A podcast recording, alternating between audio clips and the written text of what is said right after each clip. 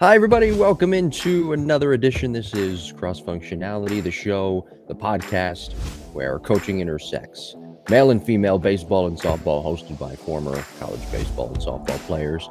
And by we, I, I say that every week. We, I mean myself and my friend, co host, national champion at the University of Alabama as a softball player. I did watch that national championship game over the week. We'll get to that as we move along in this show. It was a lot of fun I got a chance to watch the full game on YouTube. Cassie Reilly Boccia, renowned uh, current day coach, Swiss Army knife herself. What's going on? How's it going? How's it going? I'm excited about excited about this. This talking about the yeah. Yeah, I was watching fun. that game. I, I, got a chance to finally uh, because I watched highlights of it and and YouTube and NCAA mm-hmm. on YouTube. They put that game up and I watched the entire game. I did not know Jess Mendoza was right in the middle calling the game. So you got a chance to meet the oh, legend yeah, yeah. herself, who I think she's a true pioneer in this business or you know the softball industry broadcasting industry in general. And she's got a great mind for baseball, despite what some people may think. And you got a chance to meet her, which is pretty cool.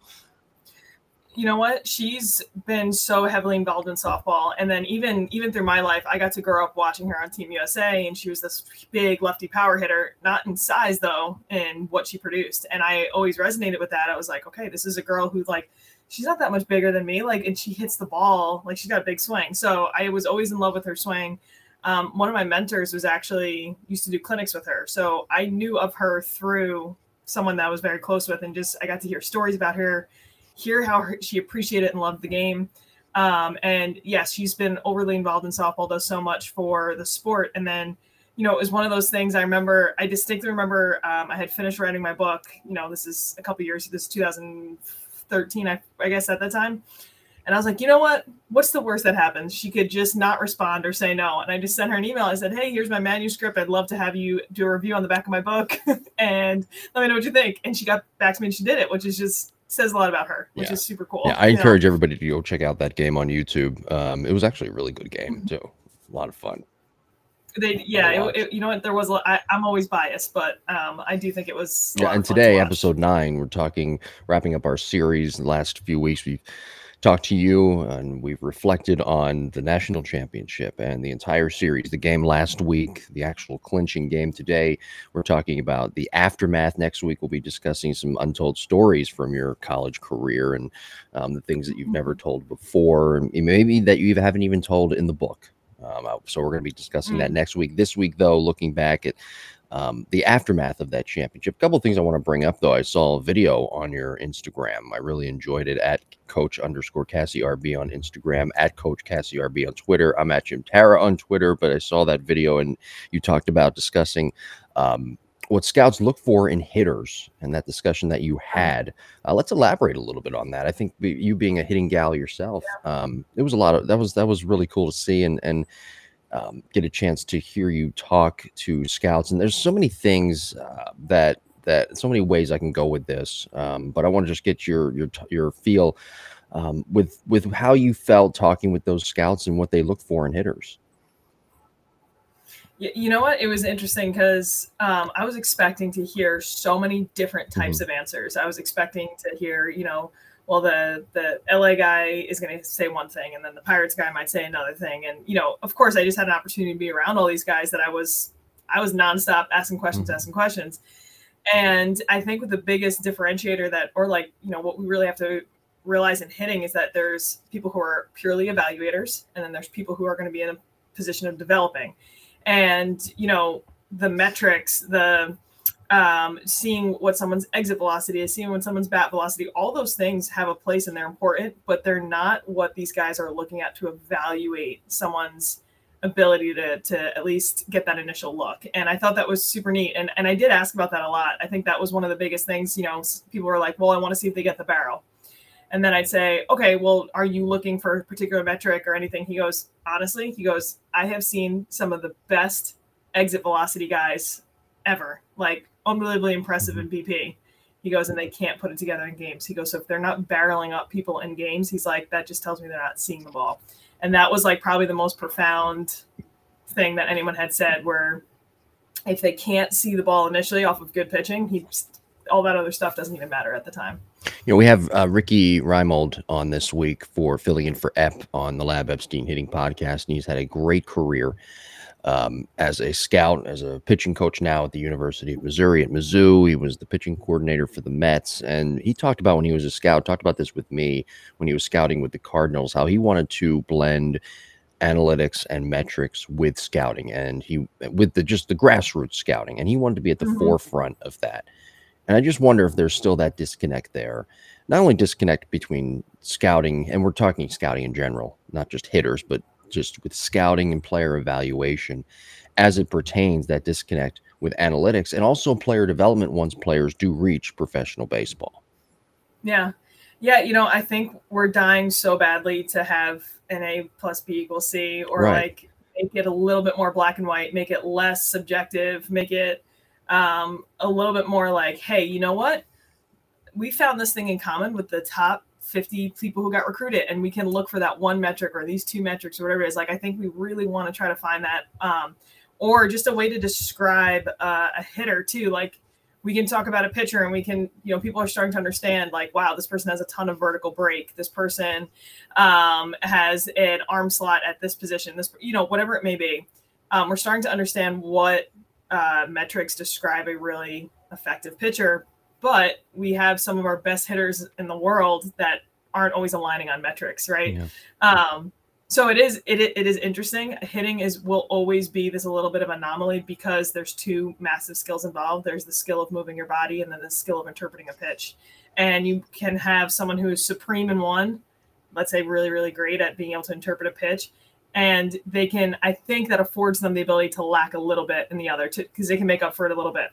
Um, then you have other people who have these tremendous swings who just can't, you know, all of a sudden pitching gets really great and they can't put it all together all the time. So um, it, it is it is difficult um, to to do. I don't know if it'll ever be done where it's like a perfect world scenario, mm-hmm. but I do think why not try? Why not continue to look at all this data and see what we can come up with and, and how close we can get to what we're searching for. I, I wonder, and I don't know if any um, scouts that you talked to um, told you this, um, off the record, but I do wonder if certain scouts or just a scout in general, if he's looking at a hitter, if he looks for something in particular um, fundamentally that he likes, that he says to himself, okay, for example, that guy is a great, great hand path. That guy is a great swing plane. That guy gets great extension. That guy gets great leverage.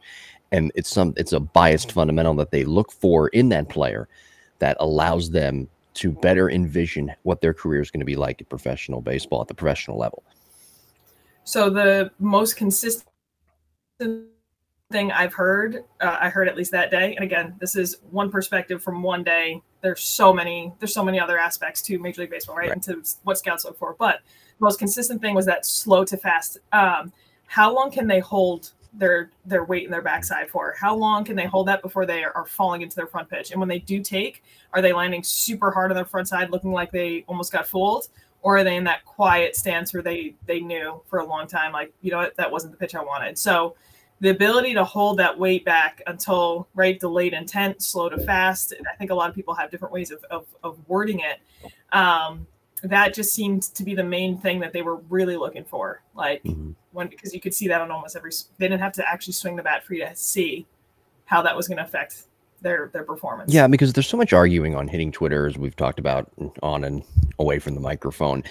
Um, and, and the one thing that we forget when we when we visit that that cesspool, we'll call it, of hitting Twitter, is that scouts know a lot about hitting. They know a lot about pitching. Um, I just called you the Swiss, Swiss Army knife. Scouts are a lot in a lot of ways are like the Swiss Army knife of baseball. They understand pitching, they understand base running, they understand fundamentals, they understand how to coach if need be. Um, but we t- we we focus so much on mechanics and fundamentals. That's why I'm, i was very curious to mm-hmm. hear from you if if scouts do look for certain mechanics, um, and if they are very strong willed in what a certain mechanics a player should actually have that's going to help them succeed. Yeah, and I'm, I'm I'm sure there's some out there, but I mean, I kept trying to find, I kept trying to see that question because right, like. Yeah. you hear youth coaches, you hear high school coaches all the time. They're looking, and, and that is the conversation: mechanics, mechanics, mechanics, mechanics. And a, a girl comes in, I'm like, "What are we working on?" She goes, "Not dropping my back shoulder." Yeah. And it's you know maybe the conversation should be a little bit more less internally focused, right? Because mechanics is just such a small piece or a piece of hitting, not all of it. Mm-hmm. Um, yeah, I really I kept trying to probe. I kept trying to be like, come on, like give me that, give me that thing. And yeah. they're kind of like, you know, it just the other thing of it too is what I think people need to understand is they're not evaluating little league hitters. They're evaluating guys who have risen to the cream of the crop everyone has pretty good mechanics at that point. Everyone looks fairly clean at that point. And if maybe there's a tweak or two that's going to help them a little bit, um, that's not, I guess, what their their main focus is at the time. Um, yeah, that's I, I, you know maybe maybe that was just a maybe I was getting a veiled answer, or maybe that's just what the consensus is. I do wonder. I was watching um, a couple of shortstops that were drafted this past year. I won't name the shortstop, but he had a very big leg kick and a lot of moving parts. And this was somebody who was not very big at all. A lot of moving parts. I, I'm I'm listen. I'm a proponent of the leg kick, as long as it actually does something. I'm not.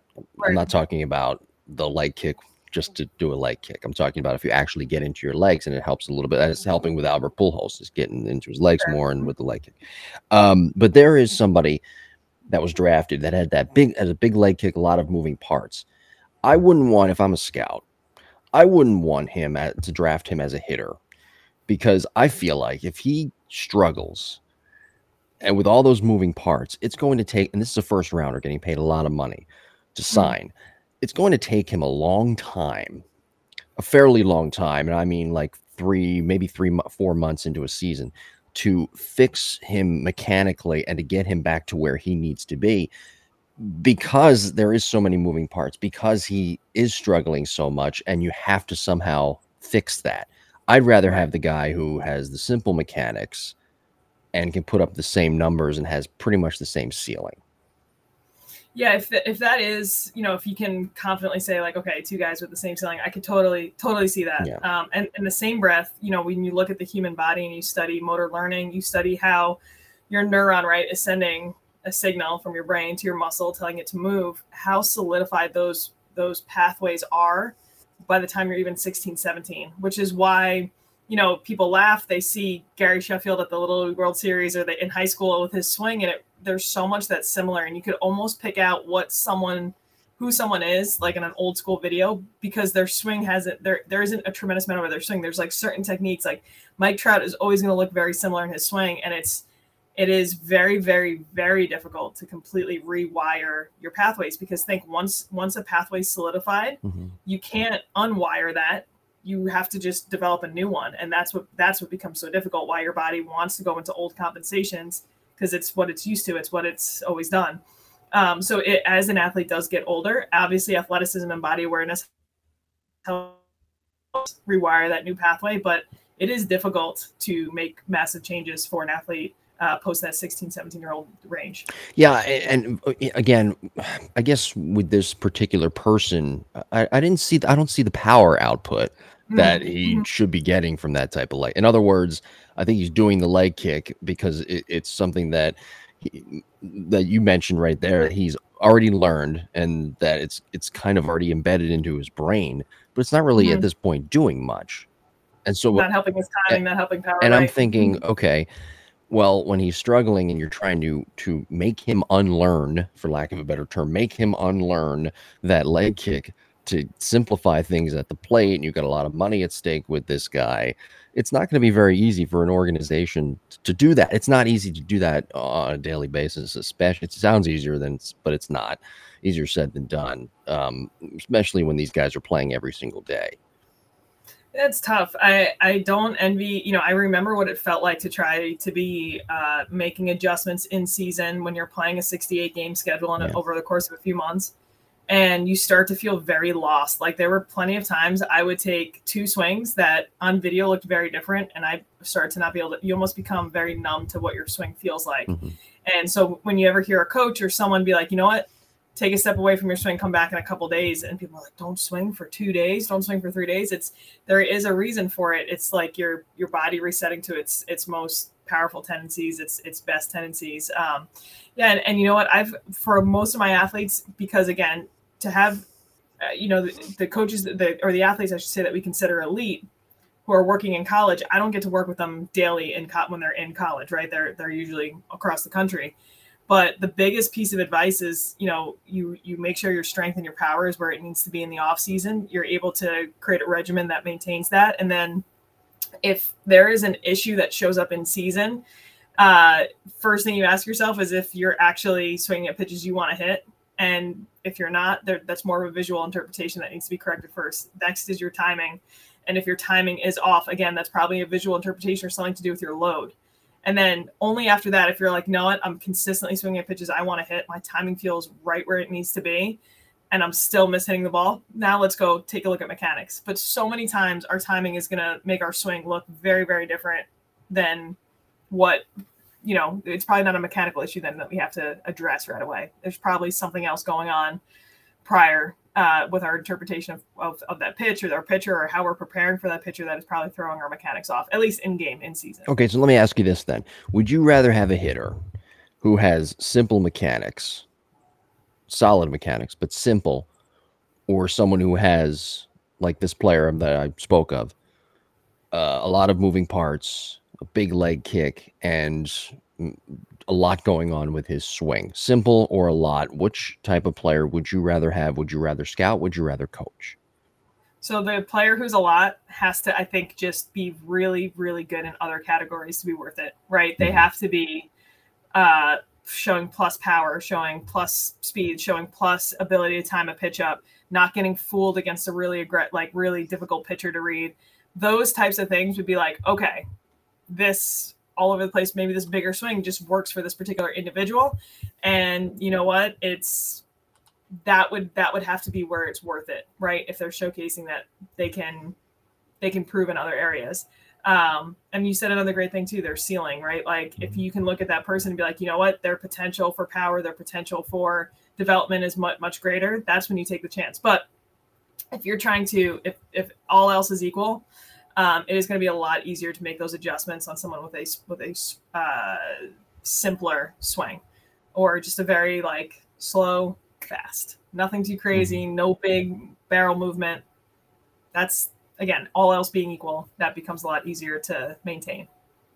I had a college coach tell me years ago that the leg kick is just a timing mechanism. And I, I agree to, to some extent. I don't necessarily agree in a lot of cases. And again, I point to Albert Pujols he has a leg kick this year. Mm-hmm. And it's gotten a little bit him more into his backside. It's gotten him into his leg. It's gotten him more balanced. So sometimes, you know, a leg kick does really help. Uh, um, you look at A Rod, for example, he had a mm-hmm. leg kick. Yep. It got him into his legs. It got him leverage, even though he wasn't really all that firm on his front side. So I, I, I am a believer in the leg kick. Don't get me wrong.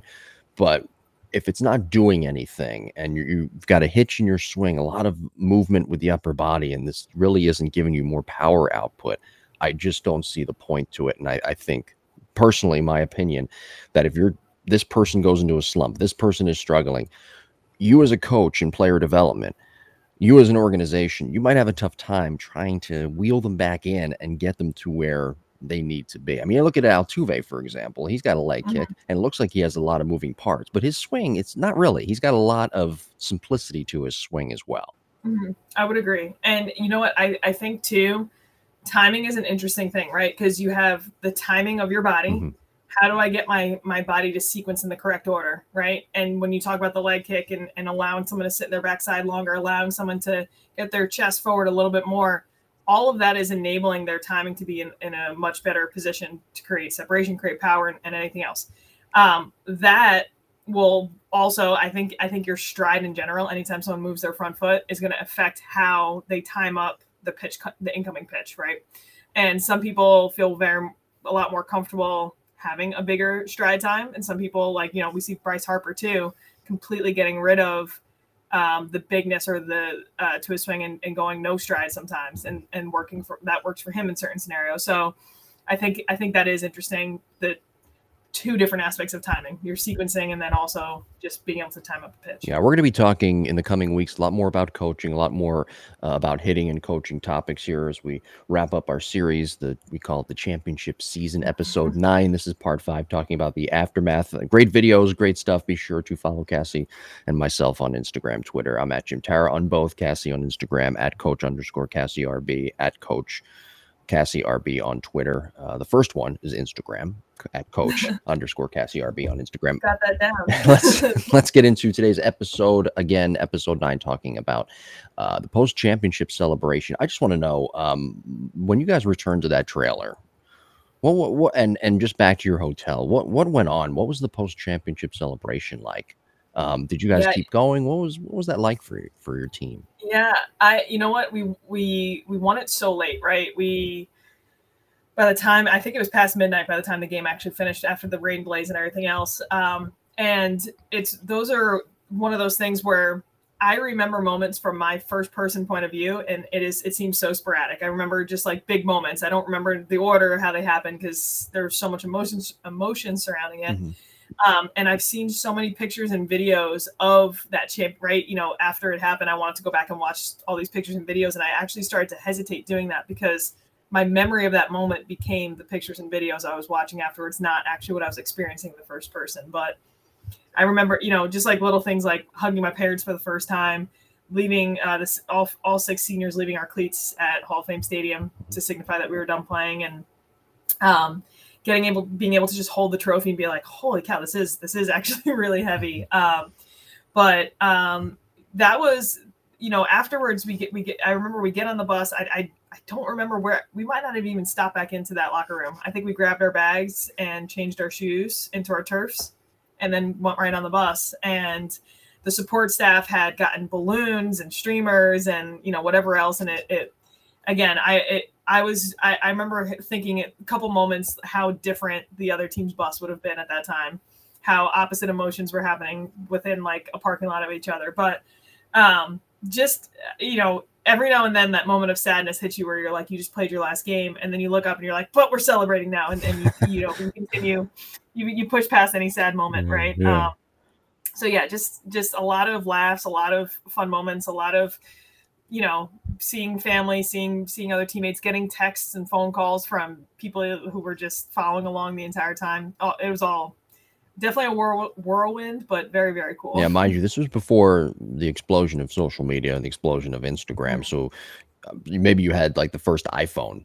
So you were getting texts yeah, right? I mean Twitter. we had we had twitter. We had twitter yeah. on I think everyone by my by my senior year had a smartphone. That was like the first year everyone on our team had the smartphone. 2012 yeah. And, yeah around that time. So yeah, you're right. And because I think now, like, it would have been Instagram Live oh, yeah. and TikTok Live, and you see that with professional athletes now.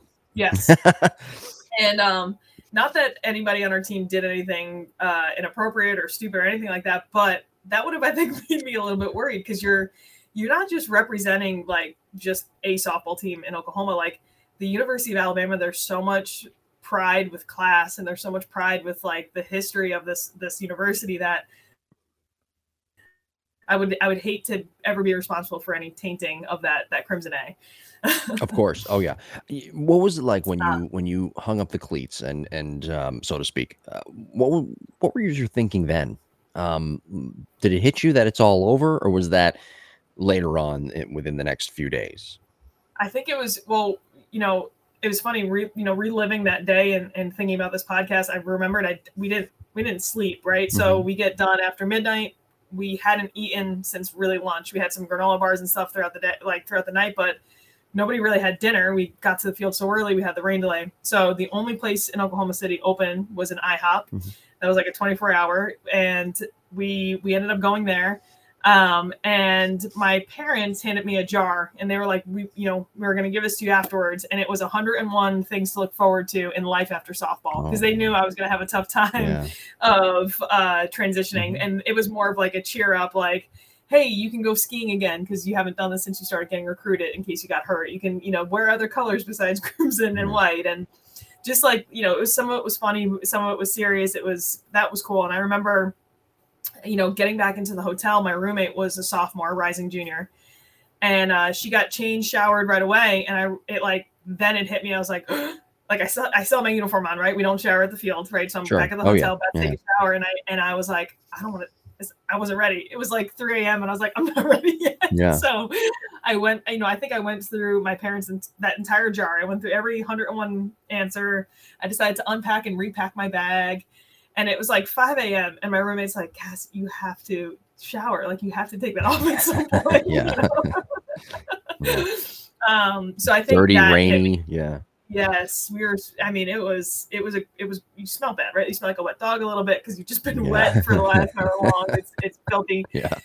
But like you know when you you undo your belt and dirt comes out, like Yep. those little. I remember like every process of get, changing out of my uniform, things were hitting me. You know, um, and that was certainly emotional. I remember boohooing as I did it, like boohooing in the shower, and it was such a mixed emotion of, again, you just played your last game ever and then you got to win it right? Like you had two two fighting emotions that were just extremely overwhelming. But um yeah that was that certainly was a time that it hit me too. But uh again you you, have the ebbs and flows of that entire day of of of these highs and then like a little sadness and then highs and a little sadness I, I find the um the the jar with the ideas very interesting.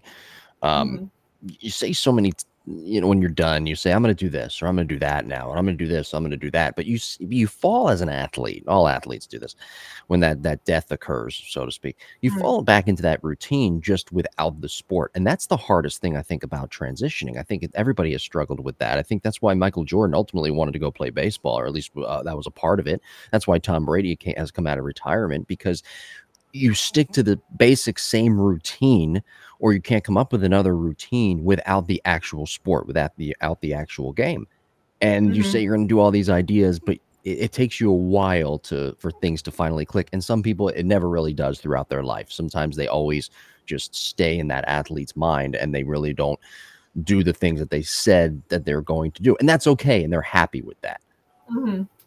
Yeah, you know, it's um that's so interesting, and I know we're going to get into depth of this a little bit more in a future episode, but um yes, that I think I feared that transition before I ever got to it. I Mhm. I you know, I I say how like focused I was on the present. I was trying to take everything one day at a time, and I really do think it was just because if my brain started to float to like, well, what's going to happen when you're not playing anymore? That thought was so frightening to me that it just was like, oh, I got to stay right here. Yeah. I, I'm just playing a game right now. I'm playing a game right now. I'll deal with it when I get there. Um, but yeah, it, it, it, it, is funny, like, you know, reading over certain things. Um, I, I, I, I used to talk, and I still talk to my athletes about developing an alter ego on the field. You know, you have some females in particular who are very sweet, very kind, very nice, like very prides themselves on just being like a very kind soul off the field. And I talked to them about how you, we can create an alter ego that gets us a little bit more into, uh, you know what, I'm gonna, uh, uh, I'm here to kick butt now instead of it needing to be a passive uh, personality almost. And we call it the alter ego. Mhm. and I do think every everybody has that little alter ego that they can access on the field. And I had a I had a coach ask me one time, they're like, "What if what you are on the field is actually who you are, and your alter ego is just what you have to put on for everyone else when you get off the field? yeah What happens when you get done playing?" And and you do start to realize like it's not alter egos; it's just different identities that you probably attach to that. All of a sudden, you have to mourn the ident- what your one identity, right? You have to mourn this one aspect of your life of a massive part of who you are, and then start to try to figure out, all right, now what? Now, now who am I? yeah it's very, very difficult for sure. also too you know i think jim carrey once said that too that, that that and again i'm not trying to get dark here but it's somewhat relatable where he said depression is the cause of the avatar that you're tired of mm-hmm. playing that alter ego you're you're tired of playing. And with athletes yes there is that that alter ego. But i i do think that when you're on the field that is the most genuine person and and brand of what you really are the type of person that you are because you can express yourself any athlete any sport in ways that you probably couldn't walking down the street. No no nfl player you know Cooper Kupp and Stefon Diggs um watching the other night and celebrating the end zone they can't celebrate like that on the street people would look at them like they're really weird but they're able to express their excitement in an athletic arena in an environment like that. So you're really onto something when you talk about the alter ego of an athlete um, and how close it is to who they really are when they're on the field and off the field. It's almost like they have to come up with that alter ego um, because they always say all the time, "Well, this you know this is what I'm really like off the field." Well, maybe it's really more like this is what you're really like as a person in general, Mm. closest to who you are on the field rather than off. Yeah, I you know I've heard another example or uh, said another way is that you know when you play on the field you get to really just continue to keep that that child in you Yeah. alive and most of the time the the child like aspects of us usually die off as adulthood comes into play Mhm. And uh so when you do get you know because that is being able to like be genuinely excited and like celebrate with without with without any without holding back right it's like this abandonment of like these restrictions that we feel like we place on ourselves to just this is this is how I am normally. Like I'm gonna be relaxed, calm, but like you to actually go out and not have any of these restrictions. Yeah, that is it, it it is interesting. And how many times in your life do you feel like you can just trust yourself to just act and do and be and not second guess, not question, you know, and um certainly like sheds light into like uh, states of flow and and and whatever else it may be. But yeah, that is certainly something I was I was I was terrified of leading up to it, and um, I, I I have to, I know for a fact I'm not the only athlete who experiences that that type of feeling either. You know, But uh, just a counterpoint with women and, and men, it's a little bit different because there is professional sports and there's always that carrot out there that's dangling. But with women, you Mhm. kind of know, for the most part, when that end date is, when it's going to be. You know when that death, so to speak, is going. I hate using that word. I'm sorry. Uh, when that death is going to occur. Mhm. Where with men, a lot of times you don't, and sometimes you, with men, you they crash a little bit harder not not to take away from you know your experience but you do know there's that end date there but it sounds like you weren't really preparing for it at all you still weren't really prepared for it No, no, definitely wasn't. Um, I, I mean, I had grad school set up. I, I knew where I was going afterwards. I, I had those types of things set up, but um, yeah, really just was not mentally thinking about it, preparing for any of that. Um, I wanted to win the national championship so badly. That was that was like the biggest thing, and then everything else was just going to kind of follow. Mhm. And it really, it honestly probably wasn't until two weeks post, right? You you do everything, and um, I had gone back down to Alabama to help work a camp and you start to relive some of that fun stuff. You get to be with your teammates again. But then at the end of camp, I moved out of my apartment, moved out of my locker, Mhm. and that started to be very final where you're no longer a member of this team anymore. Yeah. And now, and and that's a whole nother identity too, right? Like, well, who's my team, right? Yeah. Um. So yeah, that's it was certainly like a process to, you know, recover out of that. But um, the at least at least the 24 hours following winning the national championship and was was very blissful. who did you lean on um, to get through this process of going from an athlete to now um, your second chapter of your life Yeah, you know, it was it was uh that was that was interesting because I, I I had moved to Iowa afterwards and I so badly wanted to call my teammates and and talk to the girls who were my teammates last year, but in the same breath, my teammates who were younger than me were now part of a team and I knew from experience that like they needed to make their own team and they needed to do it without the identity of the national championship team and so Mhm. I almost felt like I needed to keep distance from that. Um, I had one um, one of my senior teammates, Amanda Locke. She was the only other teammate who had moved out of the town of Tuscaloosa um, after Mhm. getting done playing.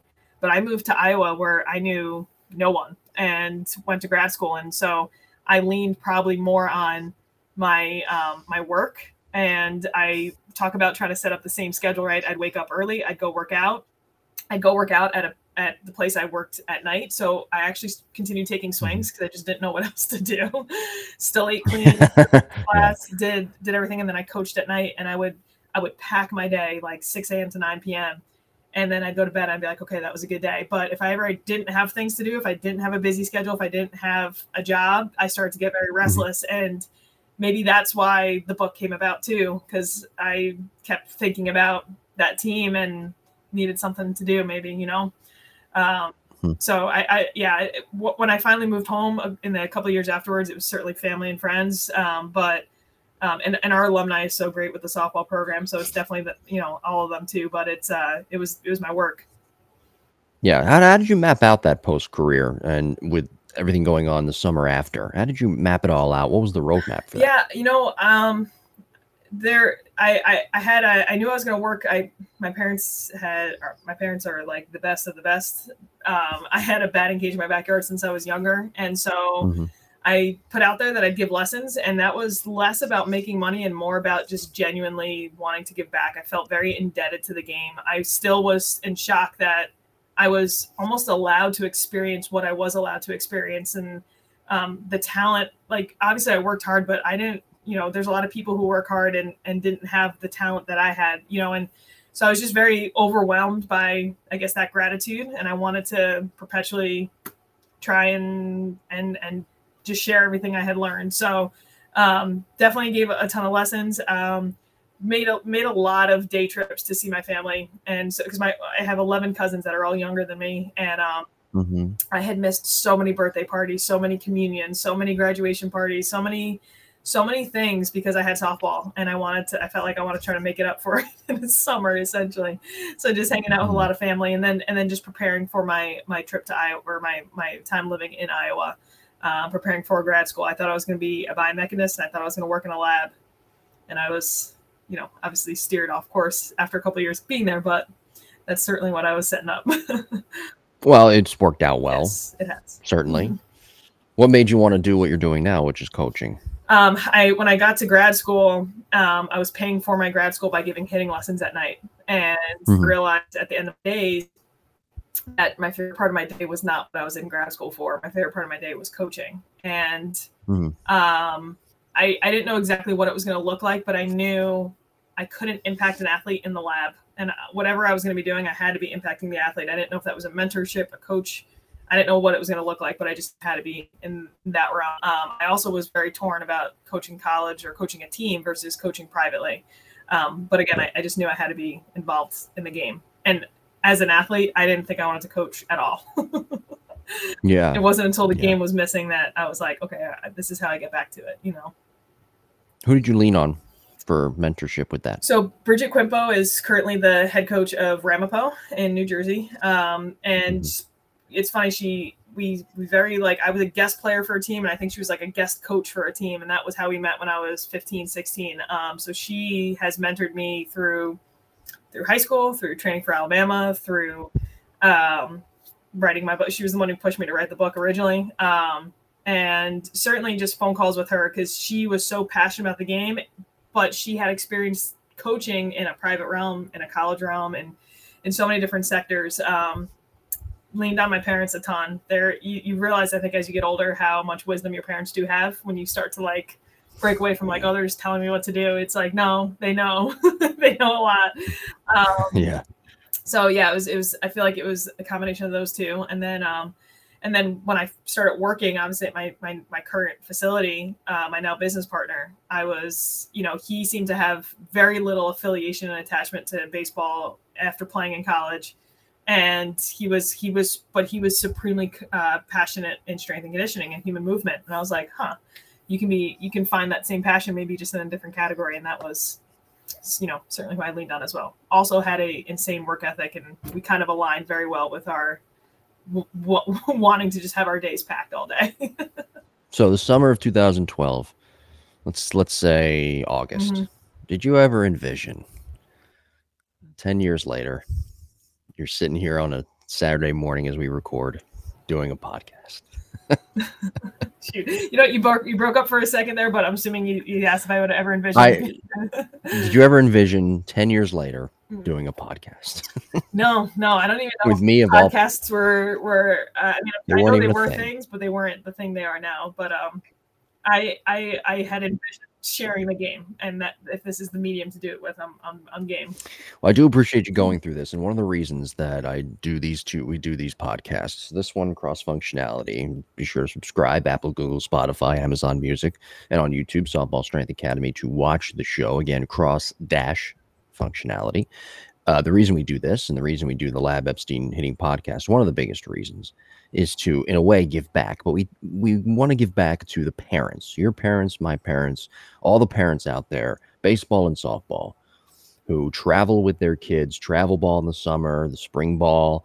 They work out in the cages especially in the northeast where you are in new york and in the winter time training, getting ready for that season. Sure, those kids are playing other sports. I understand that. They're playing soccer, they're playing basketball, but ultimately the parents and the kids are looking forward to that six month journey of spring ball and then travel ball.